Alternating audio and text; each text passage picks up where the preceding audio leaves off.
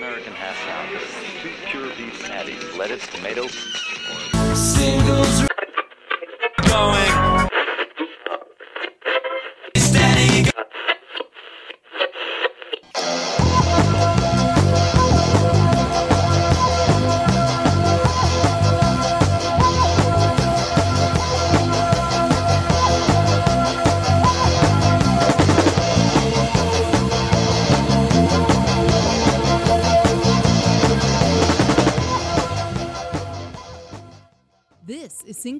Steady, the podcast dedicated to exploring the great singles with a particular eye to the punk, new wave, and DIY eras of the last century. And I keep throwing that the in there.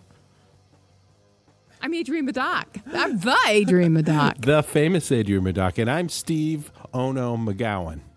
We are in a band, the Beef People, who released a single in 1986 on our own label, Zub Records. But we are record collectors and passionate especially about the expression of pop music perfection that is the single recording. Exploring the mystery of what makes for a great single is what propelled us to begin this here podcast. And this here podcast is number zero Five, six. zero five six fifty six. Wow, we've done a few of these. Yeah, we, we might start knowing what we're doing if we're not too careful. Oh, yeah, we're going to have to avoid that. But w- here's somebody who did know what they were doing. Yes. Uh, at a t- at a time when when no one else could guess what they were doing. It's the B52s, and the single is Rock Lobster from 1979. 1979, and this actually reached number one in Canada. As you do. and didn't reach the top 40 in the United States, but certainly a, a staple of uh, American uh, fun dance music. Pretty much the um, penultimate, ultimate new wave band. Yeah, The the- B-52s. I think I was thinking that just as um, you know, we talked about the Sex Pistols and uh, you know Mm-hmm. Being- kicking off punk, Right. um, and, and Ramones kicking off punk in the U.S. Right. Um, that really new wave can Mm-hmm. trace its uh, its origins. Right. Mm-hmm. Um, the family tree pretty much uh, is a single um, point Yes. at, at the B-52s. Yes, I agree. The, the song was originally released in 1978 on the uh, the the B-52s being from Athens, Georgia. It was released from the Atlanta label DB Recs, which is owned by Danny Beard. He's the DB. Right, and uh, his uh, little independent label, we you called them kind of the Ace of Hearts records. Right, of- and we've talked about a couple bands Yes. Mm-hmm. um, from the Northeast, Boston uh, area, being on Ace of Hearts, and Ace of Hearts really being the cradle of, Local. of independent genius Yes. Mm-hmm. for, for local bands. And you had a similar thing, DB's. Yeah. DB uh, Recs acting that way for the Southeast. We've already talked about DB Recs from Pylon and the Swimming Pool Qs, and they had many other bands, including uh, Guadalcanal Diary and others.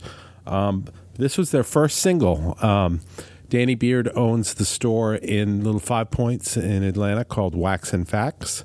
Fabulous record store. We talked about the cassette in a can that we Right. we each got a copy of the cassette in a can, The and it was at Wax and Tracks. Right, right. Wax and Facts. Facts and facts.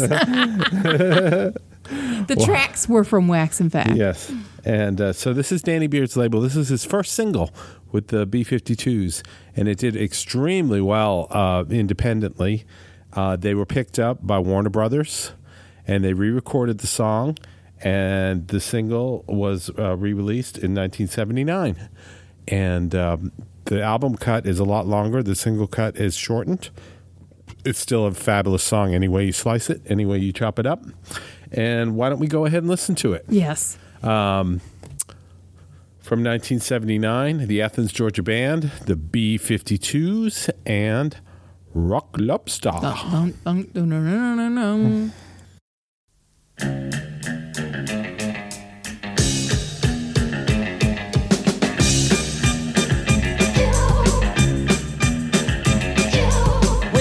Beach.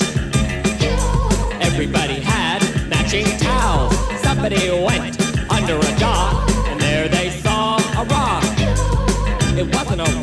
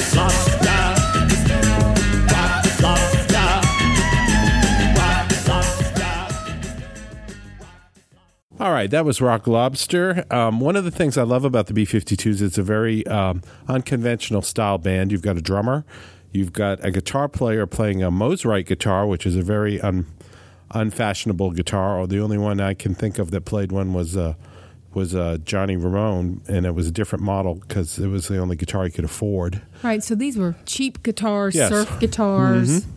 And he had it tuned like a baritone, which means it was tuned down a little bit, so it had a little deeper sound. And Kate Pierson is playing the bass parts on a keyboard, uh, Doors style, um, a Farfisa organ, which is also a cheap cheap '60s organ. And they have three singers: Fred Schneider and Cindy Wilson, and uh, Kate all sing. So it's really a vocal band. Yeah, yeah, and unusual vocals at that, and which might be um, a good time for us to talk about uh, people inspired by the B-52s Yes. Uh-huh. because you know I talked about it be kicking off. Right. Um, new wave, really, Right. Mm-hmm. and uh, both in style, and we'll, you know, we'll talk a little bit about. But this sort of- this song also kicked off the old wave. yeah, Yes. Mm-hmm. kicking off, uh, an important old wave. most people know that I'm kind of a Beatles uh, scholar, and of all the books I've read about John Lennon, uh, this was a period he was being a house husband in New York at the Baking Dakota. bread, raising yes, raising the kid. Not hadn't picked up a guitar in years. Not interested in music. Not listening to popular music. Just not. Just totally unplugged from it all. And uh, this was one of those periods. Yoko made him go take a vacation on his own. He went down to Bermuda with Sean. He happened to be in a nightclub one night and he heard Rock Lobster, and it totally lit the fuse for him. He he said that uh, this is like what Yoko's stuff used to be like. Right. And, you know, this is really what they were attempting to achieve back. Mm-hmm. Right. in the day. This sort Right. of inventive uh, rethinking of what music is for and how how music can be Mm-hmm. and how presented. it's presented. Yes, and uh, he um, decided right then and there it was time to uh, wake up the missus. He said, and uh, get the guitars out, and let's Yoko and I make an album together, which they'd never done before. They they they had made um, the Plastic Ono Band records, which she had her record and he had his record, but they were going to collaborate on this one. And this was Double Fantasy. Right, his last record. Um, and also, he mentioned specifically, and we're going to uh, po- post a, a link to, to him talking about it, that if you listen to uh, Yoko's Why from the 1970 record, um, Plastic Ono Band, uh, Yoko Ono Plastic Ono Band, um, you could hear what the B 52s are Right. doing. Right. So really, the especially the um, Kate and Cindy's Yes. vocalizations. mhm. So we're going to play a little bit of that right now. This is Yoko Ono from 1970, Yoko Ono Plastic Ono Band. Why?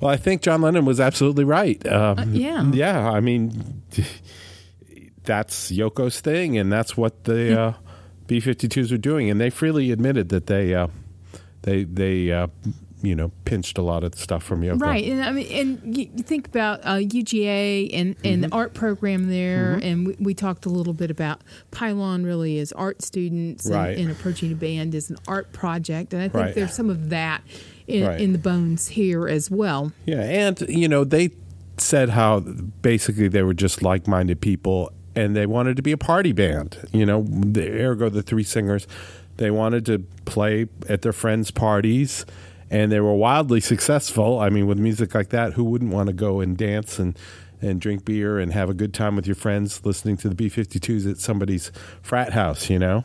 Um, it, it would be a, be a great party, you know. Yeah, but that was not a long period for them. No. I mean, they, they, they hit success fairly quickly. Very quickly. And, and, and that was not in Athens, right? Right, so right. they, they were, um, They went to New York, and uh, everything changed for them. They they got big. They got big quick. Yeah, and they got on.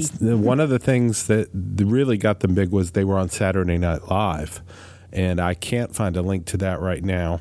But um, I do remember them being on Saturday Night Live and it just Yes, being and- like, "Wow, that's the B52s," you know? Yeah, the the physical, um, pre, I mean, they looked like nobody else, Mm-hmm. Right. and um, you know that thrift store Right. ethos, Right. Mm-hmm. and um, throwback to the '60s, kitsch, the appreciation for sort of the absurdity. The name Mm-hmm. B-52s doesn't come from the bomber, but from a hairstyle, Right, from a the beehive bouffant. Yeah, hairstyle, and um, you know that's the sort of absurdity in the late 70s uh, you know looking back 10 15 years at your parents absurdities when the, you know when you were a kid and looking Yes. at sort of you know the oddness that was going around and the and the lyrics in Rock Lobster are, are total goof. You know, they're they're they um, verge on the um, uh, Alice in Wonderland spectrum. You know, it's Right. just just you know an earlobe fell in the deep, and then there's the list of all the bikini whales and the dogfish and the you know it's it's surreal and, and silly and fun. in in party record in that you call out Right. Yeah, you almost you like a call and call- response It's exactly what I was Cab going to say. Calloway, yes. right? Heidi, Heidi, Heidi, ho. so, um, But I, I was going to say that that, um, that thrift store affection. You know, I think as Mm-hmm. probably listeners might think about thrift store and, and um, you know the recent hit uh, and riff Mm-hmm. Yeah. on that, but. In the seventies, going to the Goodwill. Mm-hmm. Yeah. I mean, we lived Yeah. at the Goodwill, yeah, that was we got all our quote unquote stage clothes. but that was Goodwill. not the thing. Yeah. you know, we were unusual in doing that. Yes, mhm. you know, um, you know, and we got a lot of our regular clothes there too. right yeah. right but um you know sort of um trolling the the racks at the goodwill Mm-hmm. Right. Mm-hmm. at thrift stores was not um not something the, the kids were doing Right. back in the right. day Yeah. But I'll try to put up- a photo for you of of um, some finds I had, and Mm-hmm. It was like because you're looking for clothes that have been turned loose, Right. Uh-huh. And it wasn't new stuff; it was stuff people were, you know, Vietnam era, Right. late A lot of, '60s, lot of polyester. a lot of polyester, a lot of really outrageous mini skirts. Yeah, and, just cra- and, crazy um, patterns. graphic patterns that were just you know Cool. People weren't wearing stuff like that Right. at the time, and you know that was my everyday wear. Yep, they're bringing it back in one of the uh, videos for uh, Rock Lobster. Um, Cindy's wearing one of those really cool Mondrian dresses. Mondrian dress. yeah, and I can remember in the '60s, my dad getting well. There were paper dresses were a thing, Uh-huh. Right. but a Mondrian dress was like a big deal, Right, right. So height of fashion. It- absolutely. So these guys are really the the, the spear of the new wave. Um, influenced a lot of bands, Right. You know, not just John Lennon. yeah, and, and just you know that idea that um, that the goofing on and Right. Mm-hmm. having fun Sure. um, uh, about Mm-hmm. um, recent past. there wouldn't be a They Might Be Giants without the B-52s. Right, I that, that sort of mining Yeah. pop culture for its gems and its Right. detritus. Yes. and celebrating both equally. Right, and, and and just partying down. Yeah. Exactly, exactly. Can you hear anybody covering this song? Oh, covering Rock Lobster. Mm-hmm. Um, you know, I'm not sure who has that joie de vivre. I the only thing I could think of would be like the '70s era Sparks. Oh yeah, yeah. So kind of a time machine sort of uh-huh. thing. Yes, pre predating them. Oh, But- and it would have been great to have heard John and Yoko. yes, absolutely. Yeah. Yeah, that would be be amazing. Um, Well, I mean, I think before we got, you know, there's a little sadness here too. Yes. You know, Mhm. not not just talking about John. Yeah. But um, we were in Athens. Right. Actually, um, Beef people were doing a radio interview for a Right. Mm-hmm. gig, and that's when the news of, of uh, Ricky Wilson's um, passing. Yes, that hit. was that And, was a you know, bad day. Quite, you know, uh, yeah. how how awful to be in Athens. I know, You know, I know. Um, very very because they were they were beloved in Athens. Yeah, they I were mean, you know, everybody's they were friends. and- absolute icons. yes, um, family. I, I saw them once. Did did we see them together in Athens? I don't know. I saw. They played in Athens like at a big arena. It I wasn't did wasn't like a I, club show. I don't show. think I saw that. I saw them. They Mhm. they came. Um, You know the big gymnasium where Yeah. I saw the English Mugs tour, the, Right. the Mesopotamian tour Yeah. came through there. I saw that. right. So. Um, um, I'm and- sure they and- had some metal band open as right, they did right. in those days. Yeah, they were great. You know, they still still provided a great show. It wasn't Mm-hmm. the original band, but it was it was fun and. uh, You know, um, uh, they're the B-52s. You know, they're Yeah. they're basically an institution. So, do you have a recommendation for today? I, I would recommend, um, and I'll post a link uh, to you. Um, Mhm. Cindy Wilson. Um, Yes. She came through Durham twice uh, Mhm. in support of her latest solo album, which Right. is her second or 3rd Mhm. And I'll post a link to the video Mhm. for Brother. Okay. Because, of course, her brother was Yes, you know, right. a bandmate Right. um, in the B 52s as well. And it's really interesting electro um, synth um, music. It's Mhm. very unlike the B 52s. Cool. Um, but it's great stuff. And I, and I, you know, I enjoyed it enough to go back for seconds. Mm-hmm. Right. And I know, and I hadn't heard, but I know she had been singing a little bit with the Glenn Phillips band in Atlanta. Oh, nice, Yes. nice. Which is a very incongruous pairing, but I'm sure it turned out amazing. Yeah. Um, I would. I'm going to recommend. Uh, we were talking about DB Records and Danny Beard. He started by owning a record store, as a lot of independent uh, record labels do, and he still owns a store. It's called Wax and Facts. It's in Little Five Points in Atlanta. Um, Criminal Records is right around the corner, but Wax and Facts is the real deal. They've been there since '76. I have spent more money than I care to admit in that store. I found the coolest records I've ever owned there. I mean, the cassette in a can. Yep.